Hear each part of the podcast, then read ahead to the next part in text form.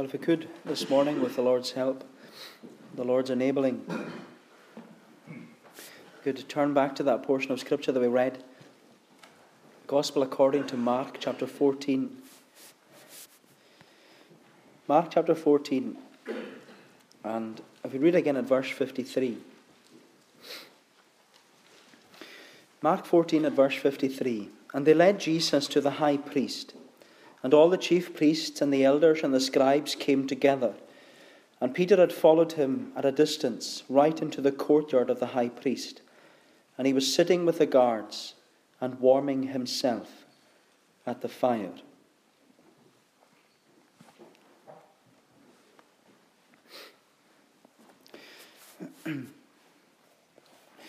it will be three years tomorrow since Nelson Mandela died. Uh, he died on the 5th of December 2013. But it was in April 1964 that Nelson Mandela was on trial in South Africa. And as many of you know from history or from uh, watching the, the, film that was made uh, recently, Nelson Mandela was accused of sabotage and treason uh, by the white ruled apartheid state.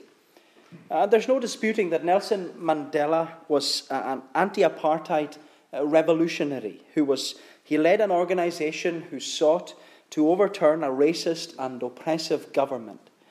But a lot of the evidence which was put forward at Mandela's trial, it was completely false.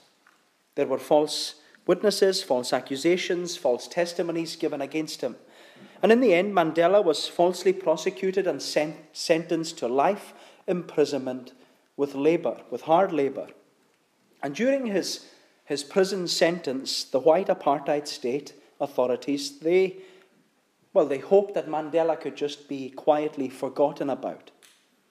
But at that time, the world was changing, and racism and the oppression of black communities was slowly being eroded uh, to the point that international pressure and growing fear of a racial civil war it meant that the apartheid government they had to change their position.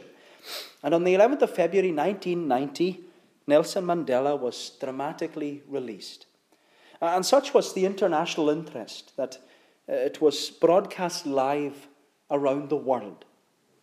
It was a public vindication. And it was only four years later, after his release, release from prison, uh, that Mandela's vindication was complete because he was elected as the first black president of South Africa in the, fir- the country's first ever multiracial elections. It had taken decades, but uh, the reversal of fortunes uh, was now complete. Mandela had gone from victim to victor. He had gone from victim to victor. And you know, that's what I was thinking about when we come to this. We're nearing the end of Mark's gospel. And we're seeing that God's promise of salvation is now reaching its climax, in which there is the promise of a victory victory over the power of sin and death. And there is the promise of vindication vindication for God's suffering servant, that he will be raised on the third day from the dead. But in order for there to be a victory and for there to be a vindication, there has to be a victim. There has to be a victim, and Jesus, as we know, was that victim. Because, like Nelson Mandela, this trial before us today, the trial of Jesus, the evidence which was put forward was completely false. There was false witnesses, false accusations, there was false testimonies given against Jesus. And in the end, Jesus was falsely prosecuted and sentenced to death. But it was through his death and resurrection that Jesus would go from victim to victor. From victim to victor.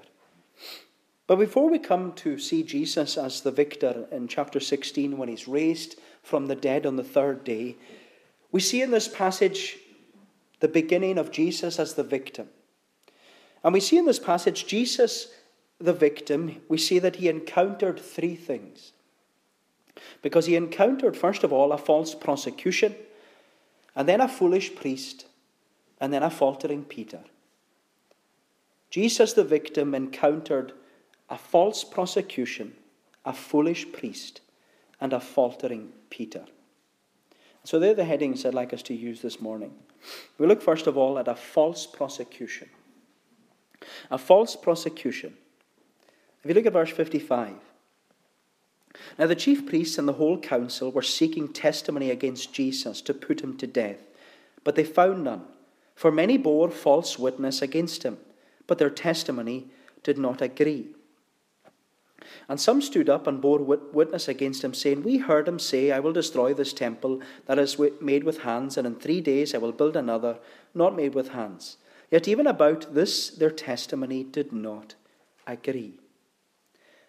And with these words, Jesus, or Mark, is reminding us that Jesus was fulfilling his prophecies. Because on many occasions, Jesus had told his disciples that when they go up to Jerusalem, the Son of Man will be delivered to the chief priests and the scribes, and they will condemn him to death, and he will be delivered over to the Gentiles, which are the Romans. And they will mock him, spit on him, and scourge him, and kill him, and three days later he will rise again. And we see here Jesus' prophecy, it's now reaching its fulfillment as he stands before the Sanhedrin, which was the Jewish ruling council uh, consisting of all the religious leaders in Israel, the chief priests, the scribes, and the elders. But now that Jesus has been handed over to the Sanhedrin by Judas, the Sanhedrin still has to find evidence to prosecute Jesus. They need a corresponding testimony of witnesses to prove that Jesus was a blasphemer and that he is worthy of death. And they need to, needed to find witnesses because that's what their law demanded. Jewish law demanded that in order for anyone to be condemned, they had to have two or more corroborating witnesses. It says in, in Deuteronomy chapter 17 that if there is found among you within any of your towns a man or woman who does what is evil in the sight of the Lord, then you shall inquire diligently, and if it is true and certain that such an abomination has been done in Israel, you shall bring it out to your gates that a man or a woman who has done this evil thing, and you shall stone that man or woman to death with stones, on the evidence of two or three witnesses. The one who is to die shall be put to death. A person shall not be put to death on the evidence of one witness. And you know, it's hard to believe that uh, the religious leaders would go as far as to accuse Jesus of doing evil in the sight of the Lord. But what's interesting is that their law didn't allow for crucifixion. Because if anything, they were only allowed to stone Jesus to death. They had to condemn him under Roman law to have him crucified. But as we know, stoning Jesus to death, well, that wasn't enough for them. They wanted more. They wanted Jesus to experience the most painful death possible. They wanted Jesus crucified. But in order for that to happen, they needed evidence. They needed evidence to accuse him. They needed testimonies. They needed witness statements to prove that Jesus had done evil in the sight of the Lord and that he should be put to death. But they couldn't find any. And Mark emphasizes the unsuccessful efforts of the religious leaders by repeating the same words and phrases again and again. If you look at verse 55 again, it says, Now the chief priests and the whole council were seeking testimony against Jesus to put him to death, but they found none. For many bore false witness against him, but their testimony did not agree. And some stood up and bore false witness against him, saying, We heard him say, I will destroy this temple that is made with hands, and in three days I will build another, not made with hands. Yet about this their testimony did not agree. Their testimony did not agree. There was no consistency. There was no transparency. There was no authenticity. There was no validity to all the statements and testimonies which were being given. And in the end, they were seeking to bring this false prosecution against Jesus. Because what do you do? What do you do if you're desperate to get your own way and fulfill your own agenda even if it's against the truth. What do you do? You lie. You lie. And that's been the history of mankind throughout every century. If you want to get your own way and fulfill your own agenda, even if it's against the truth, you lie. Adam did it in the Garden of Eden. He took of the fruit, he blamed his wife. Eve gave it to me. Adam's son Cain did it. He killed his own brother. Abe, he killed his brother Abel, then denied it, denied that he knew anything about it. Am I my brother's keeper? Abraham did it. He said that his wife was actually his sister. David did it. He lusted after Bathsheba, which turned to adultery, progressed to lies and deceit, and it all ended in murder. My friend, if we're desperate to get our own way and fulfill our own agenda, even if it's against the truth, then we will lie. We will lie. We will deceive ourselves and we will deceive others to get our own way. But that's never a good position to be in because lies never come alone. There's always some, they're always a stepping stone to something bigger and something more serious. But what's amazing is that the only charge which the Sanhedrin brought against Jesus was a charge that was later repeated at the crucifixion. It says in verse 58 We heard him say, I will destroy this temple that is made with hands, and in three days I will build another, not made with hands. And in the following chapter, we're told that those who passed by, they derided him, wagging their heads, saying, Ah, you, you who said you would destroy the temple and rebuild it in three days, save yourself and come down if you are the Christ. But this statement of Jesus, it wasn't a lie. It was the absolute truth. Because in making such a statement, Jesus was, of course, uh, referring to himself and not the physical temple. But more than that, Jesus was declaring that he is the temple of the living God. And his resurrected body will replace the earthly temple in Jerusalem. And you know, my friend, against all the backdrop of the lies and the deceit that was going on at the trial of Jesus, Jesus was affirming and promising that if we want to meet with God and enjoy all the benefits and blessings of eternal life, then it's not religion we need. It's not a building that we need to come to.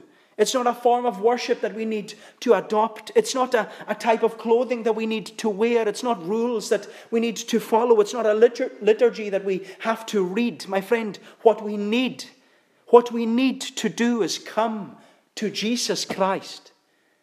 And we need to enter into a living relationship with Him because He's a risen Savior. He's alive. He ever lives. And when you come to Him, when you come to Him in your need and your dependence upon Him, you need to worship Him and love Him and follow Him and confess that you need Him, that you need to have Him in your life every single day and know Him as the temple of the living God. My friend, you don't need to come to anything or anyone else but to Jesus. But to Jesus.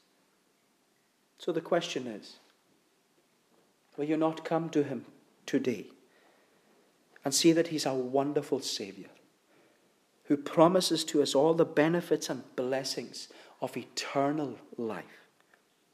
Eternal life. And so we've seen that Jesus was the victim in a false prosecution. But secondly, we see that he encountered a foolish priest. A foolish priest. Look at verse 60. And the high priest stood up in the midst, midst and asked Jesus, Have you no answer to make? What is it that these men testify against you? But he remained silent and made no answer. And it's in, in John's Gospel, John identifies the high priest as Caiaphas. And during this trial, in which Caiaphas is, is present and presiding over things, he has noticed that Jesus isn't saying anything in response to all his false accusations and the false accusers. Especially since these false witnesses, they're, they're making all these false testimonies against him. But the silence of Jesus, it only affirms his innocence. But Caiaphas, he wanted a confession from Jesus. He, he wanted Jesus to either speak against the religious authorities or confirm that he was indeed the Christ. And you know, this confrontation between Caiaphas and Jesus, it's an amazing moment. It's an amazing moment in the gospel. Because here is Caiaphas, the high priest. He is acting as the representative of God on earth. He is the mediator between God and his people. And he is the one who seeks to bring reconciliation between God and his people by the blood of a spotless lamb. And yet, on the other side, on the other hand, there is Jesus. But he's not only the representative of God on earth, he is God. He's the God man. God manifest in the flesh. He is God on earth. And he's, as God man, he is the true mediator between God and mankind because he can relate to both. And his mission, Jesus' mission, is to bring reconciliation and reunion between holy God and sinful man. And he's going to do it by his own blood. And so, this meeting, in this meeting, we have Caiaphas, the high priest, and Jesus Christ, the great high priest. We have the one who would make atonement by the blood of another, and the one who would make atonement by his own blood. We have old covenant and new covenant. We have shadow and the fulfillment. We have the promise and the person. And it's an amazing moment. And yet Caiaphas fails to see how amazing it is. He fails to see that his position as high priest has always pointed and foreshadowed the person of Jesus Christ. Caiaphas fails to see that he's part of this wonderful moment in history when the old is going to pass away and all is going to become new. And he fails to see how wonderful this meeting is because he's blinded by his own self righteousness. Blinded by his own self righteousness. And my friend, my biggest concern is that there are many who sit in church just like him. Where you're confronted with the wonder and the glory of who Jesus is, but you cannot see it for yourself because you're blinded by your own self righteousness. I'm a good person. God will look at me in favor on the last day. If everything weighs out, I'll be fine. But you're blinded. You can't see your need of Jesus because you don't see the problem. You can't see your ruin, and as a result, you don't seek the remedy. And what's so sad is that you can't see that every Lord's day, it's an amazing moment for you. An absolutely amazing moment when you come face to face with the great high priest and Savior of sinners, Jesus Christ. And yet, like Caiaphas, you foolishly pass him by without a second thought. You pass him by. It's an amazing moment for Caiaphas, but all that this foolish priest was concerned about was getting rid of Jesus, getting Jesus out of his sight. Doesn't want to hear from him anymore. And what we're told here is Jesus said nothing. Jesus said nothing. And it just angered the high priest because he wanted a confession from Jesus. And yet Jesus maintains his silence in face of all the, the charges against him. Because any statement that Jesus would have said, it would have been exploited by those who were prosecuting him. But he remains silent. And with this, Mark is consciously relating Jesus to the description of the suffering servant in Isaiah 53, whose silence confirms his innocence. Where Isaiah says in Isaiah 53, he was oppressed and afflicted, yet he opened not his mouth. He was brought as a lamb to the slaughter, a sheep before her shearers is dumb, so he openeth not his mouth. That's Jesus. Didn't open his mouth.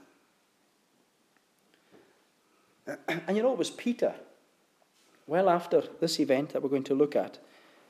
Peter, when he wrote his first letter to the churches, he said that that silence of Jesus during his trial was a great example to the Christian. Because when Peter wrote his letter to Christians who were, he, he wrote to those who were being persecuted for their faith. And Peter knew that we live in a, a world that is hostile to the gospel, and that those who are hostile to the gospel will accuse the Christian and the Christian church of, of many things. They'll say that they're backward and they're outdated and they're oppressive and they're deluded and they're brainwashed and they're trying to bring, brainwash other people. And we even see it increasing more and more in our day and generation. And just to give you an example, I'm sure you all know, or you've at least heard, or even seen uh, uh, the BBC Breakfast presenter and BBC Sport presenter Dan Walker. And I'm sure you're all aware that he's a professing Christian. Where his father was a minister, he was a Christian from the, he's a Christian since the age of 12, and he refuses to do any television work on the Lord's day because of his faith. And as a result, Dan Walker is constantly in the papers because of his faith and his Sabbatarian views. To the point that recently, uh, I read it the other day, that a reporter in The Guardian accused him of being untrustworthy just because he's a Christian. He's untrustworthy because he's a Christian. But what you never see is Dan Walker striking back or retaliating or saying anything in the media which is only a testament to his faith. And that's what Peter wrote about in his letter. He said that when we experience injustice or persecutions or oppositions as Christians, he says, This is what you have been called to, because Christ also suffered for you, leaving you an example that you might follow in his footsteps. And Peter says, He committed no sin, neither was the deceit found in, found in his mouth. He was reviled, but he did not revile in return. When he suffered, he did not threaten, but continued entrusting himself to him who judges justly. And Peter affirms to us that we need to be like Jesus in our witness, in our homes, in our workplaces, in our communities. And when we experience injustice or persecution or opposition as Christians, we have to entrust ourselves to the God who is working all things together for good. And we have to be like Jesus. Jesus who opened not his mouth. Jesus opened not his mouth. But there was one point in this trial when Jesus broke the silence. We're told in verse 61, the second half, again the high priest asked him, Are you the Christ, the Son of the Blessed? And Jesus said, I am. And you will see the Son of Man seated at the right hand of power and coming with the clouds of heaven. And by the way in which Caiaphas asked the question, Jesus couldn't remain silent because he couldn't lie. He couldn't deny who he was. And with this, Jesus confirms to Caiaphas his identity. Uh, but there's something so remarkable about the response of Jesus because he says, I am. I am. That's the title that God used to reveal himself to Moses in the burning bush. When God said to Moses, I am who I am. I am the eternal God who is from everlasting to everlasting, without beginning and without end. But then Jesus said he was the Son of Man, which is a title that referred to a prophecy in Daniel chapter 7 about the Messiah. And as the high priest Caiaphas, he, he, would have, he would have been very, very familiar with this prophecy in Daniel 7, in which Daniel foretold that there would be one who would come like the Son of Man. He will be a human in human flesh. And as Daniel prophesies, he says, To him will be given dominion and glory and a kingdom that all peoples, nations, and languages shall serve him. And his dominion, dominion will be from everlasting to everlasting, and it shall not pass away, and his kingdom one that shall not be destroyed. But more than that, in Jesus' answer, he not only confirms to Caiaphas that he's God, God and man, the Son of Man, but that he's also the great high priest. He's one who sat at the right hand of the Almighty. And the one who sits at the right hand of the Almighty is the Lord. And that's what we were singing about in Psalm 110. Uh, it's a psalm which, as we said, speaks so clearly about Jesus. The Lord did say unto my Lord, Sit thou at my right hand until I make thy foes a stool whereon thy feet may stand. And that, that's this Lord. He says, The Lord is a priest forever. And as the psalmist goes on in verse 5, he says, The glorious and mighty Lord that sits at thy right hand shall in his day of wrath strike through kings that do him withstand. And with that, Caiaphas knew that Jesus was speaking against him. He knew that Jesus was directing everything towards the high priest. And the response of Caiaphas is that he tears his, his clothes in anger and rage against Jesus for all his blasphemous claims. Claims that he is God, that he is God in human flesh, and that he is the great high priest. And in the minds of the Sanhedrin, the only outcome for such blasphemy is to put him to death. The high priest, it says in verse 63, tore his garments and said, What further witness do we need? You've heard his blasphemy. What is your decision? And they all condemned him as one deserving death. And some began to spit on him and cover his face and to strike him, saying, saying to him, Prophesy. And the guards received him with blows. Amazing moment.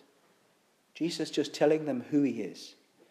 But one commentator makes the, the brilliant point that the trial of Jesus, it's profoundly ironic. Because he says the Sanhedrin stands on the law and Jesus sits in the dock.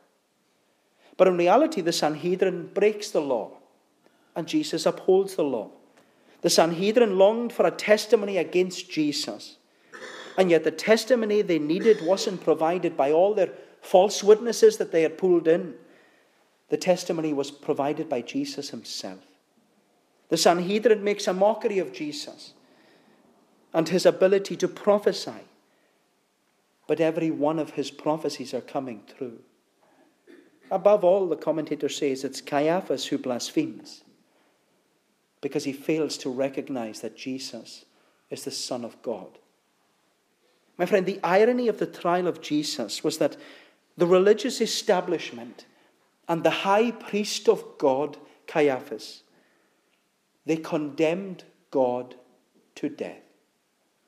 They condemned God to death. And that's how far sin will go in order to get its own way. It will silence God Himself. Sin will silence God Sin will silence God Himself.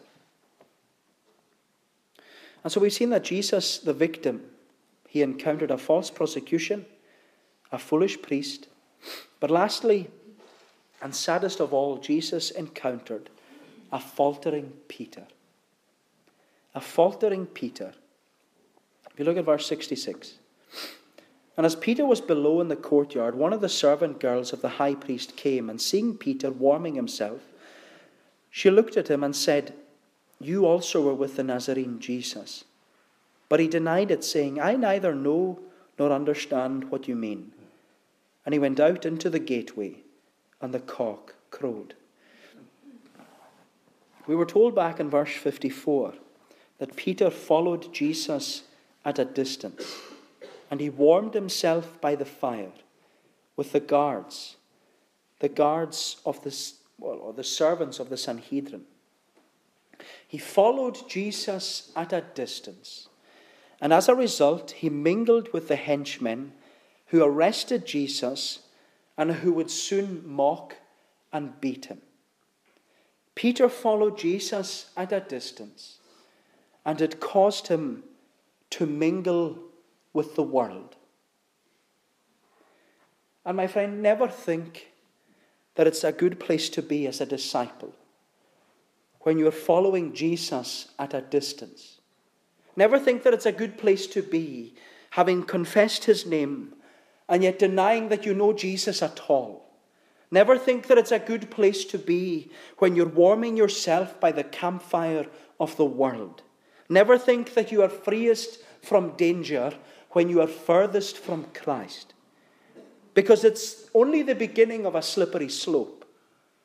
And Peter's actions, they're recorded for us in Scripture, not only to remind us that we all fail and that no Christian is perfect, but Peter is also here on the pages of Scripture so that none of us will become complacent and think that it's okay to follow Jesus from a distance, because it's not okay. We need to actively seek to follow Jesus closely and live up to the confession that we have made about him. We need to actively seek in order to be in that good place where we are close to Jesus and under his word and gathering with his people. We need to actively and intentionally get involved in our congregation and get involved in the goings on in our congregation. And you know, I can't understand any Christian who confesses the name of Christ and they don't consciously make the effort to be in church both ends on the Lord's day. Of course, I know that people have children and some of you don't keep well and you're only thankful to be here at all. But for those of us who have no excuse, None whatsoever. I can't understand a Christian who says that they love the Lord and they'll sit at home instead of coming to church to worship the very Christ who loves them. I can't understand any Christian who professes the name of Christ and they will not come to the prayer meeting. I can't understand any Christian who is content with where they are at and doesn't want to be closer to Jesus and grow more in their faith. My, my Christian friend, to call yourself a Christian is to confess to the world that you are a follower of Christ. And following Christ, it requires commitment. It requires faithfulness to His word, to His church, to His cause, to His people. And sometimes I think that those who don't even call themselves Christians, they're more committed than the Christian. My friend, Peter is a warning that complacency with Christ only comes from being too close to the campfire of the world. And it's never a good place to be when we're following Jesus at a distance and mingling with the world. But you know what's remarkable about this passage is that it shows us that even those in the world know when the Christian is not living as they should. Because we see that those who were warming themselves by the fire, they recognized that Peter had been with Jesus. As Peter was below in the courtyard, one of the servant girls of the high priest came, and seeing Peter warming himself, she looked at him and said, You also were with the Nazarene Jesus.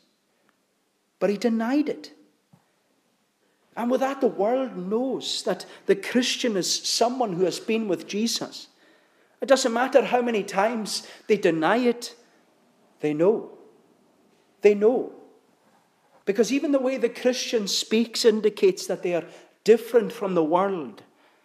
And that's what we see even with Peter, if you allow me to stretch the analogy.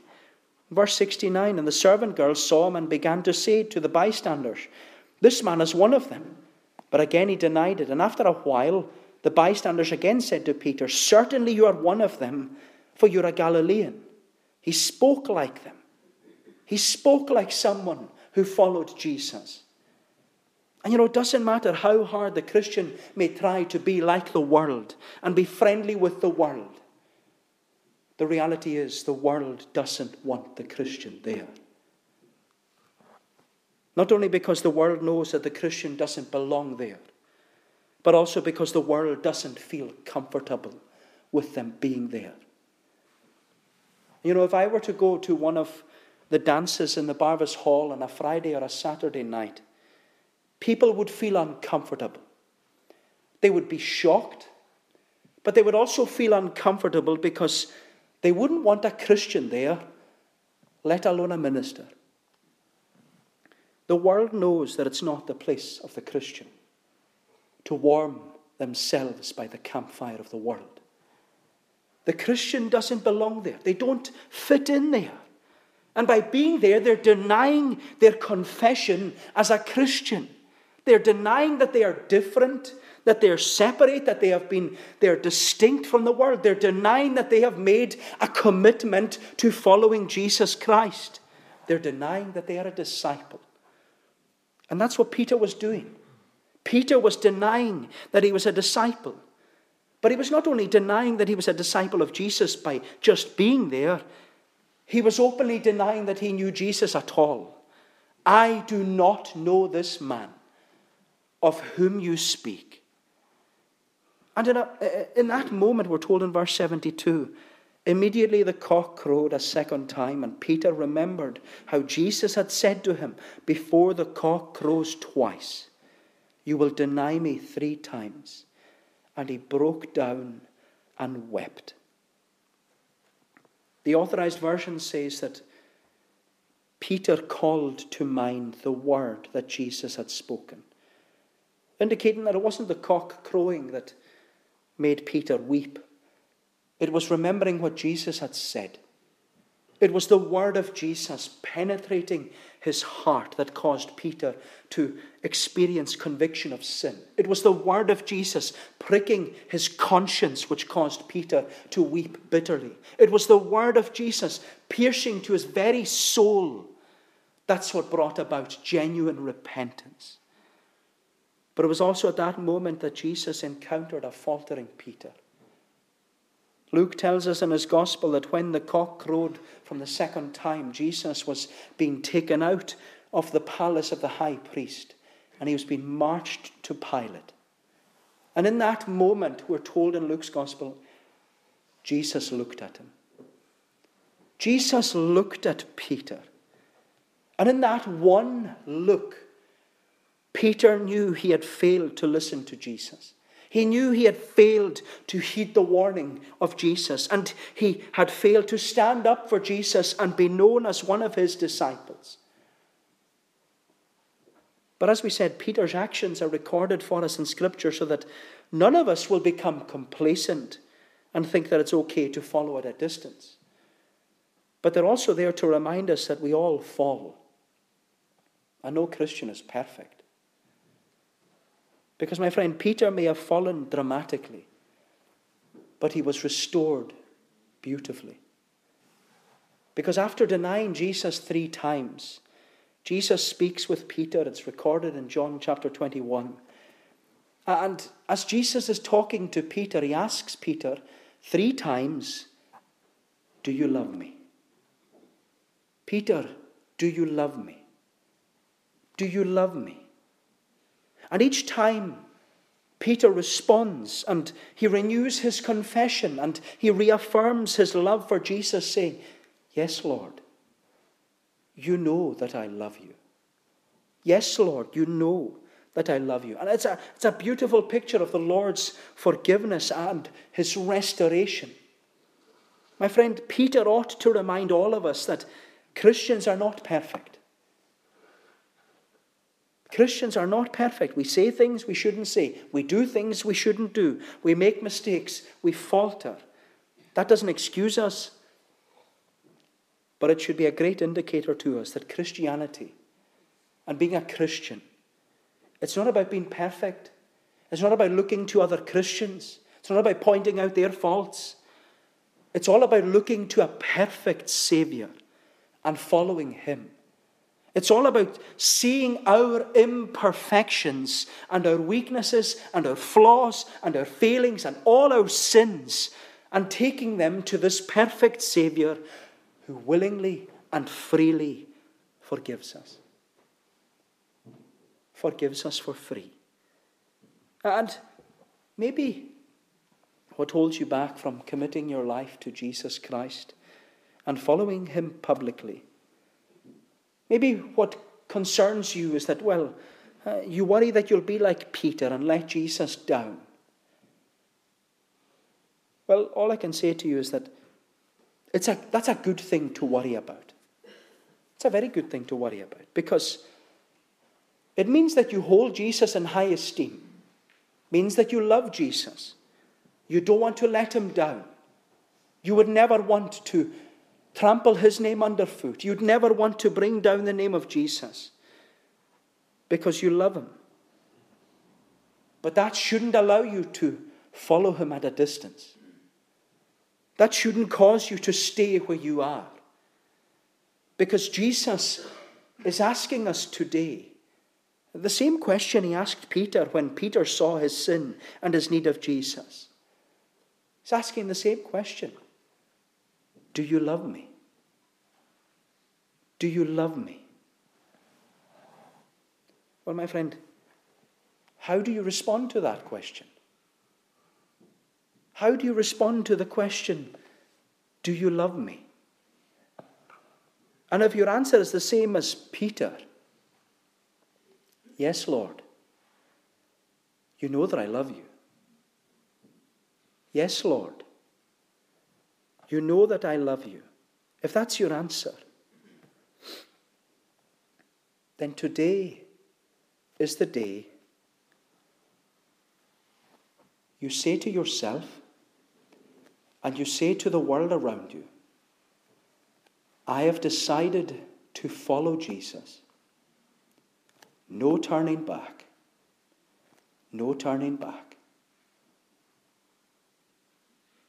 Do you love me? May the Lord bless these thoughts to us. Let us pray. O Lord, our gracious God, we ask that Thou wouldest bless Thy word to us. We thank Thee for it, that it is a precious and a living word.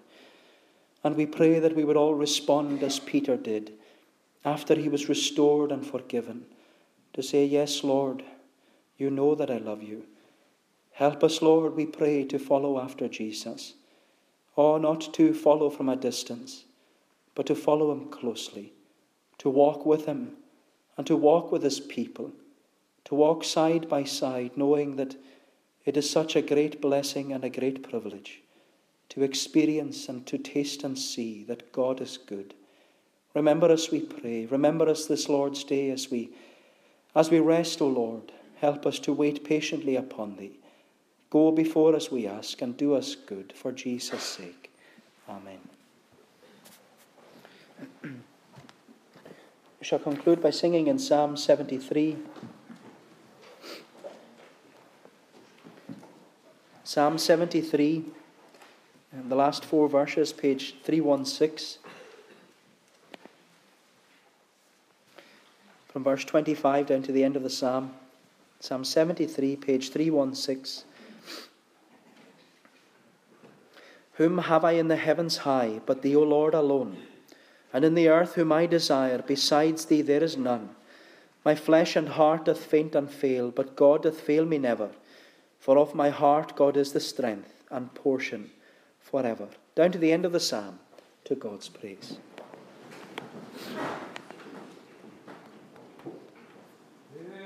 I